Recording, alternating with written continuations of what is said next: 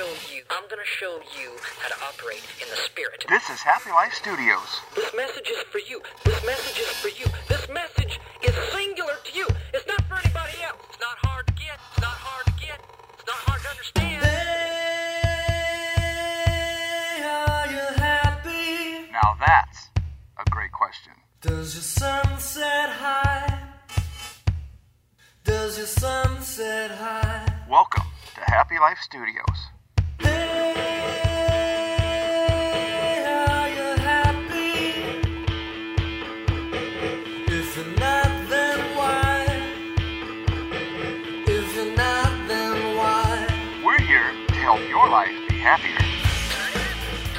What's up, Happy Lifers?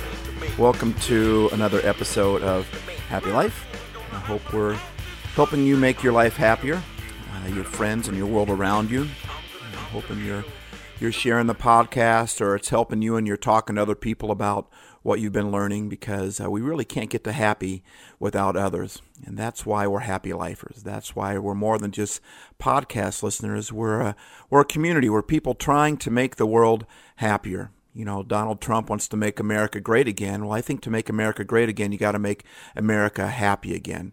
I've talked about this before, but I just want to touch on it one more time because we learn a lot through repetition. But think about it. When are you the best? It's when you're the happiest, right? When you're happy. When when I'm down and I'm depressed, or when I'm over into myself, I'm always just thinking about me. But when I'm happy, I'm thinking about other people. And man, imagine what the world would be like if we thought about other people more than we thought about ourselves. And I think a big key to that is to learning how to get and keep happy. So, with that thought in mind, I, I want to touch on something here. There's a book written oh, about 20 years ago called The Five Love Languages. And there are five different ways that we express love to people or that we like to have ex- love expressed to us. And I remember a funny story, my wife and I, man, we were like opposite of each other. I mean, the five love languages, let me see if I can get them here. It's, it's words of encouragement, it's acts of service, uh, gift giving is one, quality time is another, and physical touch is the fifth. Well, my wife and I were opposite each other. Um, I'm a I'm a words of affirmation kind of guy. I like encouragement, but that doesn't do a whole lot for my wife. She's she's more like um, you can say whatever you want, but if you want to love me, then then help me clean or or do acts of service for me. She's acts of service. So we were opposite each other. So in the beginning of our our marriage, um, you know, it took us years to to finally figure this out, and this book has helped a lot of people. Um, I've never read the book completely, but I know the concepts of it from people who have read the book, and I, I, follow the concepts ourselves. Like I said, my wife and I, I remember when we first got married, and I thought, you know what? Let's have a dinner at home, and I'll get a movie, and we'll have a, a nice romantic dinner, and then we'll watch the movie together, and uh, we'll love each other that way, you know? And uh, we'll see where that leads. of course, that's what a guy thinks, right? But we had the dinner, and then I went out to the living room and I grabbed the VHS. Remember that? It's a it's a great big VHS and it goes into VHS, a VCR, and a never mind. Um, look it up, Google it. Anyway, we got I got the movie and I we finished supper and I immediately left the the, the table because I was so ready to to you know go to the next step. I'm gonna love my wife, right? So I got some movie like Sleepless in Seattle. It was some chick flick. You know, I didn't get a movie that I wanted to watch. And I found out later on, my wife she likes sci-fi. She likes action adventure more than more than I do. Um, I, I think I like more of the chick flicks, and she likes more of the. So it was all wrong from the beginning. But um, so I, I, immediately leave the table and dishes and everything. I just leave it there, and I and I go and I um, I put the movie in, and I'm on the couch and I'm waiting for my wife to show up. While I'm waiting.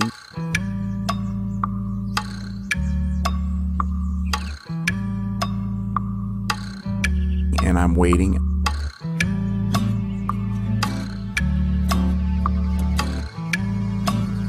I'm waiting. We're watching and we're waiting on the edge of our seats, anticipating.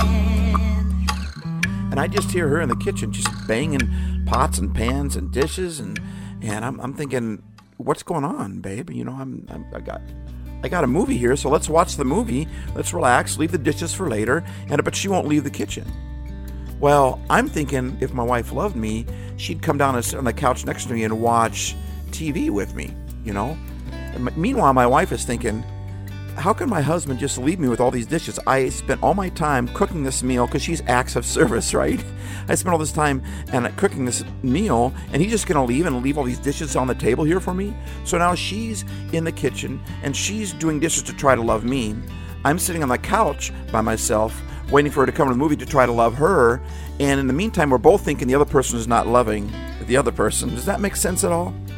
You know, when we realize that our love languages are opposite each other, it makes complete sense. I was trying to love her by physical touch and words of encouragement, by snuggling on the couch and watching a movie I thought she'd like, and she's trying to love me by cleaning the dishes. And when I don't go and help her clean the dishes, she feels unloved by me. And when she won't come and sit on the couch with me, I feel unloved by her. So the love languages, we were both loving each other tremendously, and yet we're both feeling unloved by the other person because we're speaking a different language.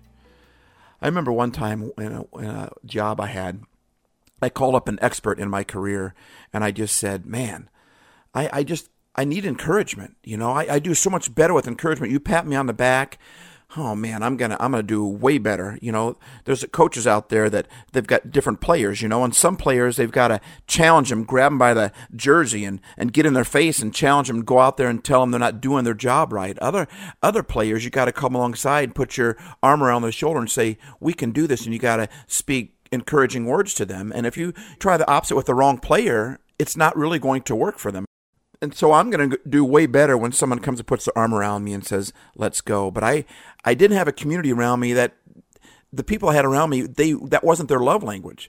They weren't encouragers, and so I, like I said, I called up an expert in my field and I said, "What do I do here? I need encouragement, but I, I can't, I, I'm not getting it."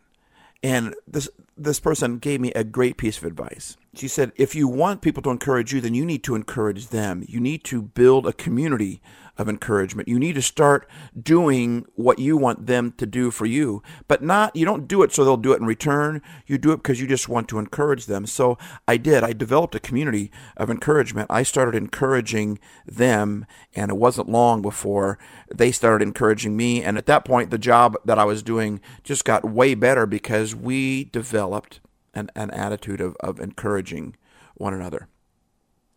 You know, there's a, an old statement out there that says, You reap what you sow. It's actually from the Bible, uh, the book of Galatians, chapter 6, verse 7. It says, You reap what you sow. In other words, you know, I mean, we all know what that means. It's, it's been a, a statement that we've been using, you know, in our world, you know, since we're children, probably. Um, or, or many of us have probably heard it many, many, many, many, many times throughout our life.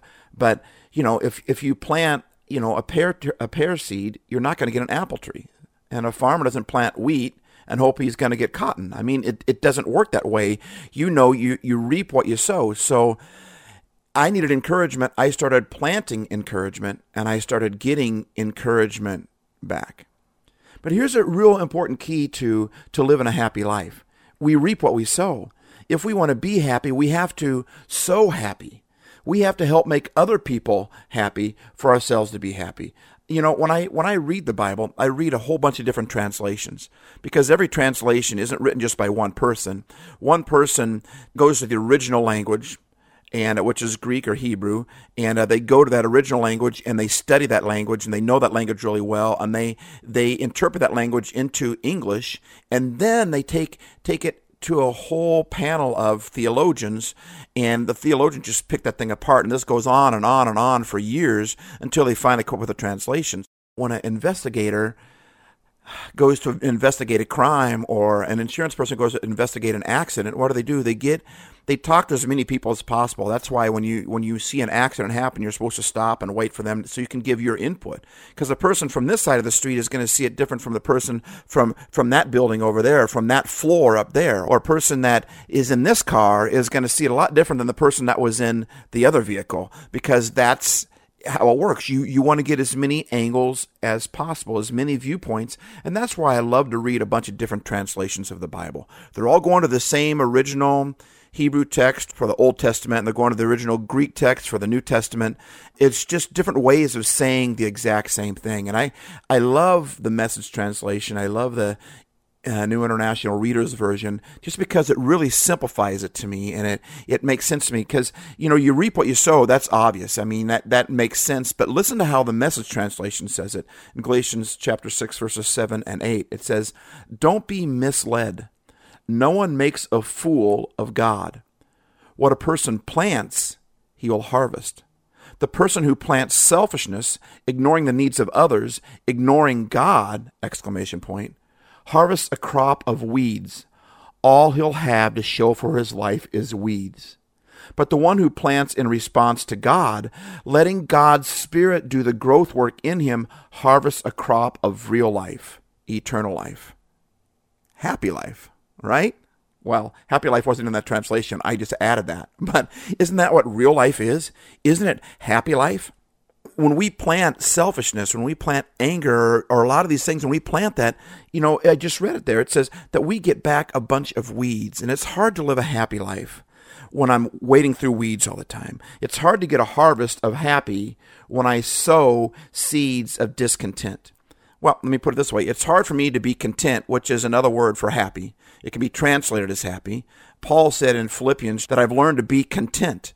That's is the same word for happy. You look it up, you can translate that word as happy. I've learned to be happy in every situation. So it's hard to be content when I sow discontent. And so I'm bringing the main point of this whole podcast right here at the very end, which is if you want to be happy, start sowing happiness. If you're on social media, man, some of the posts that I've been seeing from people that, that are calling themselves believers or godly or whatever, and they're just mean posts. They're just, they're trying to prove justice. They're trying to, this is my president, this is not my president. And I'm thinking, you know what? If we get involved in that, because I tell you, when I start to read some of those posts, I get angry too. And I'm not going to tell you what side I'm on because that doesn't matter. The point is, people put out posts on purpose.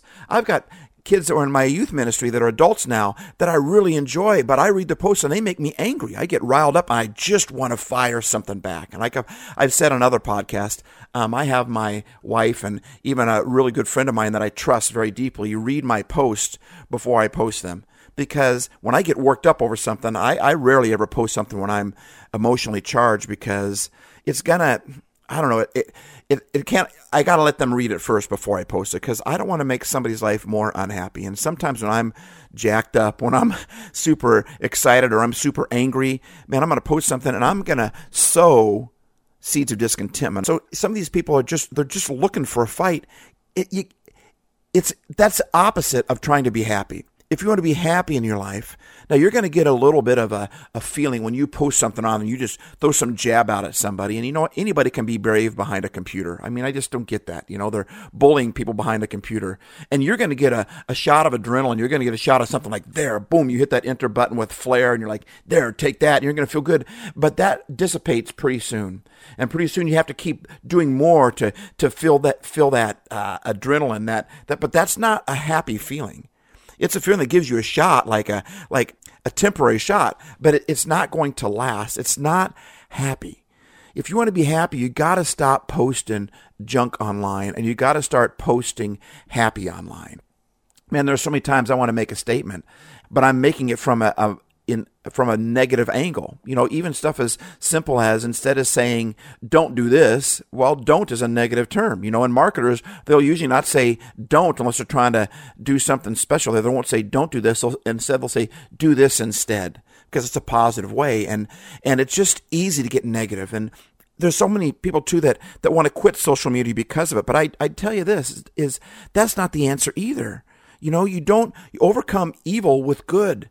And I'm not saying that bad posts are evil, but I'm, there's a principle here that you don't come overcome negative by just dropping out. You overcome negative by being positive.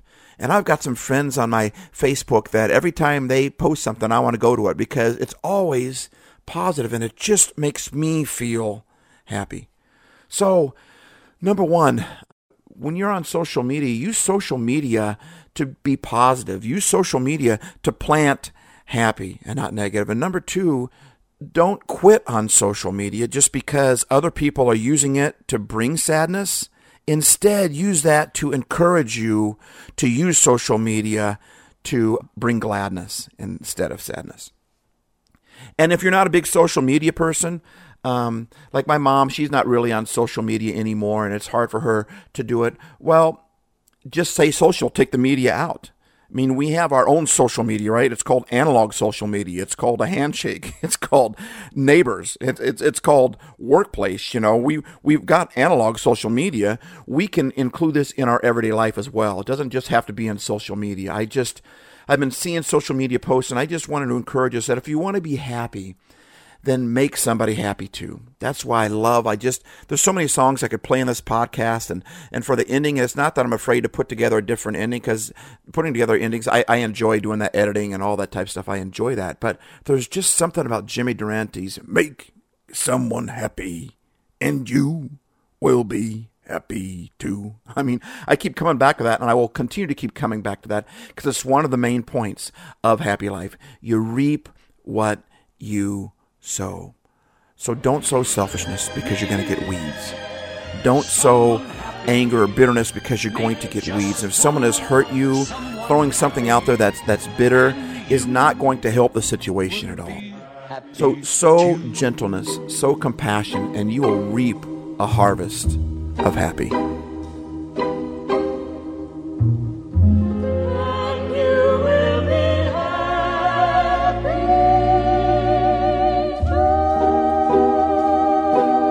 Thanks for listening.